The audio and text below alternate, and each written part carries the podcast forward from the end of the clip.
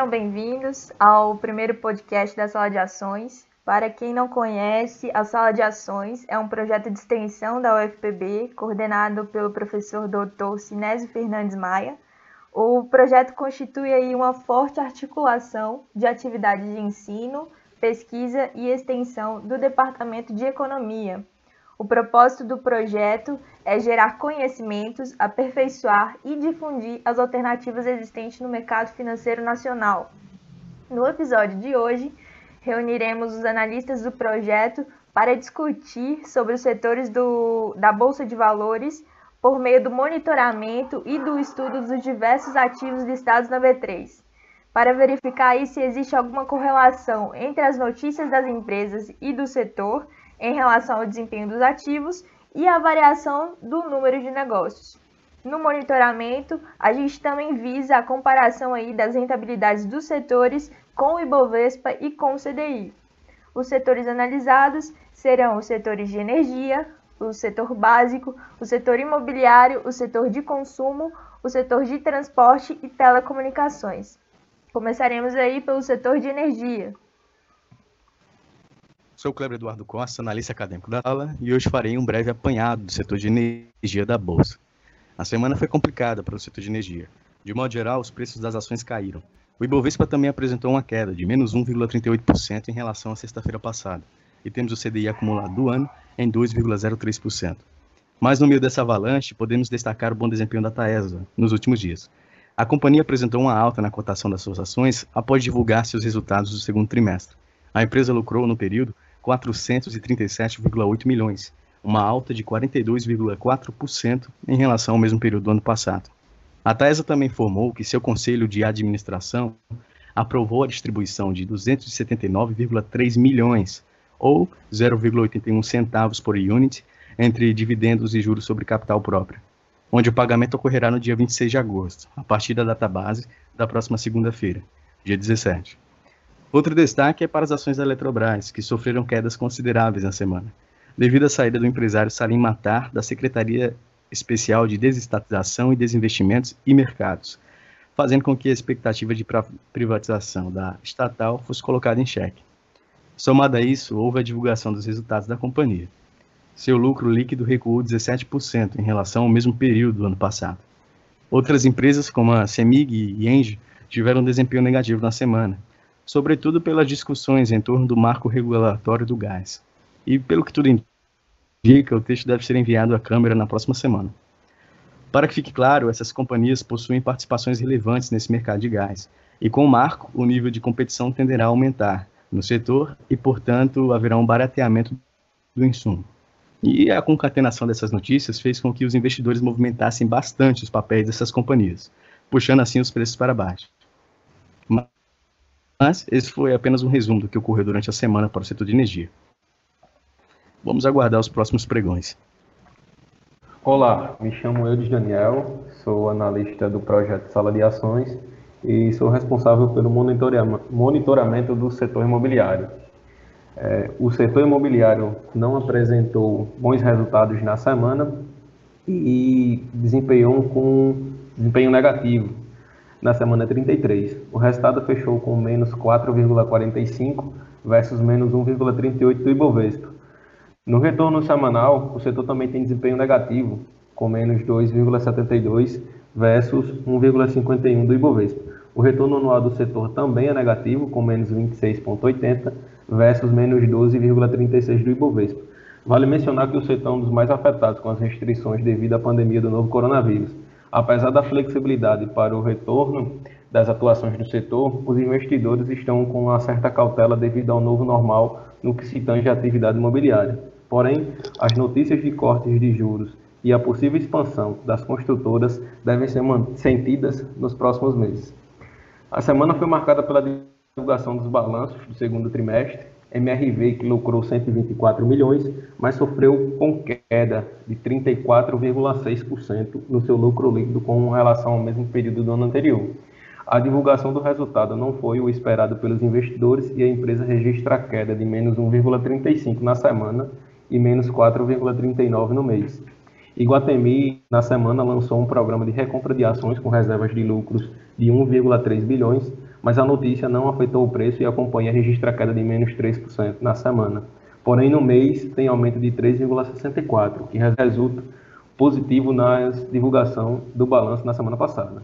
Segundo o relatório do Credit Suisse, a ação da Multiplan está descontada. Vale mencionar que a Multiplan registrou queda de menos 0,88 na semana, mas no mês está com retorno positivo de 6,61. CCR reverte lucro em prejuízo no segundo trimestre e tem prejuízo de 142 milhões de reais. Os negócios da CCR têm sofrido com as diminuições do tráfego nas rodovias, queda no movimento de transporte de passageiros e nos aeroportos, e na mobilidade urbana, com as estações de metrô e as barcas de travessia. Cirela, também uma empresa que é monitorada do setor imobiliário, registra lucro de 68 milhões. Porém, com relação ao mesmo período do ano anterior, o número representa uma queda de 40,4%. O resultado não foi como os investidores esperavam para a companhia, e o preço cai menos 5,73 na semana e menos 11,43 no mês. Para o novo mercado do setor imobiliário, o novo normal ainda é muito incerto quanto ao que tange as atividades, principalmente nas administradoras de shopping. Quanto às construtoras, o cenário é favorável para os próximos meses, com os cortes nas taxas de juros, os consumidores devem buscar a compra. Nesses últimos dois meses, as construtoras registraram aumento na demanda e venda de unidades habitacionais. Com o aumento do home office adotado pelas companhias em todo o país, as administradoras de rodovias sofrem com a diminuição do tráfego nas rodovias. Também é importante mencionar que o setor imobiliário é tradicionalmente alavancado e busca no mercado de crédito, empréstimos e financiamentos. E o corte nas taxas de juros pode auxiliar as empresas no financiamento da dívida de longo prazo e também no aumento dos investimentos e aquisições de novos empreendimentos. Olá, meu nome é Vitor Martins eu sou analista acadêmico da Sala de Ações e eu vou falar um pouco sobre o setor de transporte e telecomunicações. O setor de transporte e telecomunicações foi um dos setores que foi mais afetado pela crise do, do coronavírus. O setor, na semana 33, sofreu uma piora devido a, aos, à crise do, da debandada que aconteceu no, no Ministério da Economia e apresentou uma leve recuperação no final da, no final da semana. Contudo, a, a, o setor ainda foi duramente afetado, especialmente no setor de telecomunicações. A principal alta do setor foi a, foi a Azul.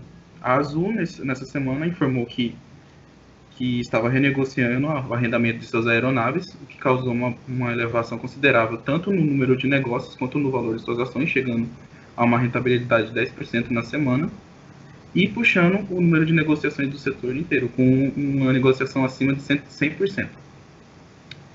A Gol também foi uma das mais valorizadas na semana, depois que saiu uma notícia informando que, elas, que eles iriam fornecer ações por, meio de ADS na Bolsa dos Estados Unidos.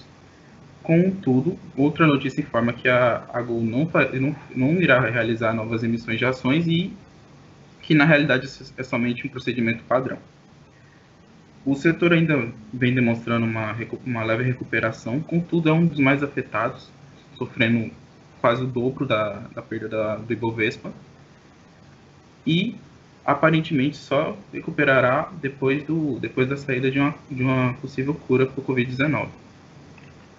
É, me chamo Giovanni, é, sou analista acadêmico da sala de ações e sou responsável por, por avaliar o setor básico. É, na semana 33, o setor básico apresentou uma alta de 2,26%, enquanto o Ibovespa apresentou uma queda de 1,38%. Isso se deve principalmente ao ânimo do mercado com as empresas, de metal, as empresas metalúrgicas e de papel e celulose. Referente às metalúrgicas, a demanda pelo minério de ferro na China tem elevado o preço da commodity, assim favorecendo as empresas brasileiras desse subsetor, nas quais são beneficiadas tanto pela alta do minério quanto pela demanda chinesa.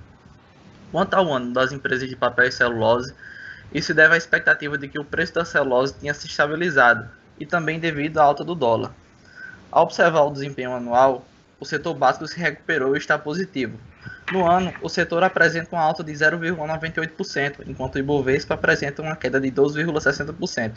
No entanto, é válido destacar que ainda assim o setor está desempenhando é, de forma pior do que o CDI, que apresenta uma alta de 2,03% no ano. Quanto aos destaques da semana, a Clabin e a Suzano apresentaram uma alta de 9% aproximadamente. Saiu a notícia de que, para a Clabin, a celulose parece ter alcançado o piso e o momento é de estabilidade no preço. Quanto às empresas siderúrgicas, saiu a notícia durante a semana de que todas vão reajustar o preço da tonelada do aço em cerca de 10%, devido à alta do minério do ferro que aconteceu durante as últimas semanas.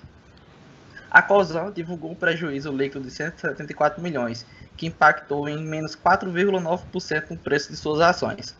Já a Sabesp também divulgou o resultado durante a semana. O seu lucro recuou 16,8% no segundo trimestre, muito impactado pelas despesas financeiras, que aumentaram mais do que quatro vezes. Com isso, as ações da companhia caíram 5,16% na semana. Ultrapar também divulgou resultado, teve uma queda no lucro de 62% no segundo trimestre, com o mercado é, avaliando sua empresa 2,29% abaixo do que a semana anterior. Quanto ao volume de negociações, o setor básico apresentou um alto de 3,83%. A COSAN foi o destaque positivo, que apresentou mais 35,87% no volume de negociações, indicando que há uma força vendedora, visto que a ação caiu 4,94% na semana. A CSN teve uma queda de 19,75% no seu número de negócios, indicando uma menor disposição dos investidores na ação.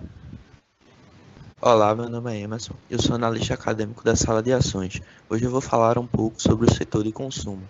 O setor de consumo na semana teve rentabilidade negativa de menos 1,22% e no mês de menos 2,72%. Em ambos os períodos, o setor perde para o Ibovespa. Entretanto, no ano, o setor segue com rentabilidade positiva de 0,98%, enquanto o Ibovespa segue negativo em menos 12,60%. Vale ressaltar que, o, que a rentabilidade do setor é, perde-se comparada ao CDI. Com relação às notícias, foi divulgado nessa semana que o setor de artigos farmacêuticos registrou queda de 2,7% nas vendas em relação a maio. Essa notícia tende a impactar negativamente as empresas Iperafarma e Raia Drogasil. Já a Natura registrou prejuízo de 392 milhões no segundo trimestre. Apesar do prejuízo, as ações da companhia evidenciaram alta na sexta-feira, causada pela expectativa do mercado de que o, resultado da empresa fosse pior. Com relação ao varejo, houve uma divulgação da notícia de que as vendas subiram 8% em julho, de acordo com o IBGE. Então, essa notícia tende a impactar positivamente as empresas de, de varejo do setor, principalmente Magazine Luiza e Via Varejo. Com relação a B2W, a empresa registrou preju prejuízo de 74,6 milhões no segundo trimestre. A Marfrig, é, destaque da semana, registrou um lucro líquido de 1,6 bilhão, um salto de 1.740% em comparação com o mesmo período do segundo trimestre do ano passado. Essa melhora é atribuída à melhora do desempenho operacional e uma política de aumento dos preços devido à demanda interna. Relação ao volume de negócios, houve um aumento de 96,80% no preço da arma Frig, fazendo com que a empresa tivesse uma rentabilidade na semana de 10,10%. De modo geral, setor, os setores desempenharam muito mal essa semana, especialmente o setor de energia e imobiliário e o de consumo, o que foi suficiente para reverter os retornos mensais dos setores e empurrando o, o, as performances do, a performance anual do setor próximo às, perdas do Ibovespa. E nós ainda continuamos perdendo em rentabilidade para o CDI. Já na, na, carteira Top 5, que é composta pelas, por cinco, pelas cinco melhores empresas de cada setor, o desempenho foi pior, com apenas o setor básico desempenhando positivo no, no retorno semanal, mensal e anual o que é um, uma completa, completa mudança em relação à semana passada, na qual nós tínhamos o setor básico e consumo com retornos positivos. Contudo, nossa performance anual ainda se mantém melhor que o Ibovespa, mas ainda perde para o CDI acumulado dos 12 meses. Bom, gostaria de agradecer os nossos analistas e os ouvintes do podcast, do primeiro podcast Sala de Ações, que seja o primeiro de muitos e até a próxima. Vale relembrar que esse estudo tem a finalidade exclusivamente de aferição do aprendizado acadêmico e não se configura como recomendação de compra ou venda de valores mobiliários.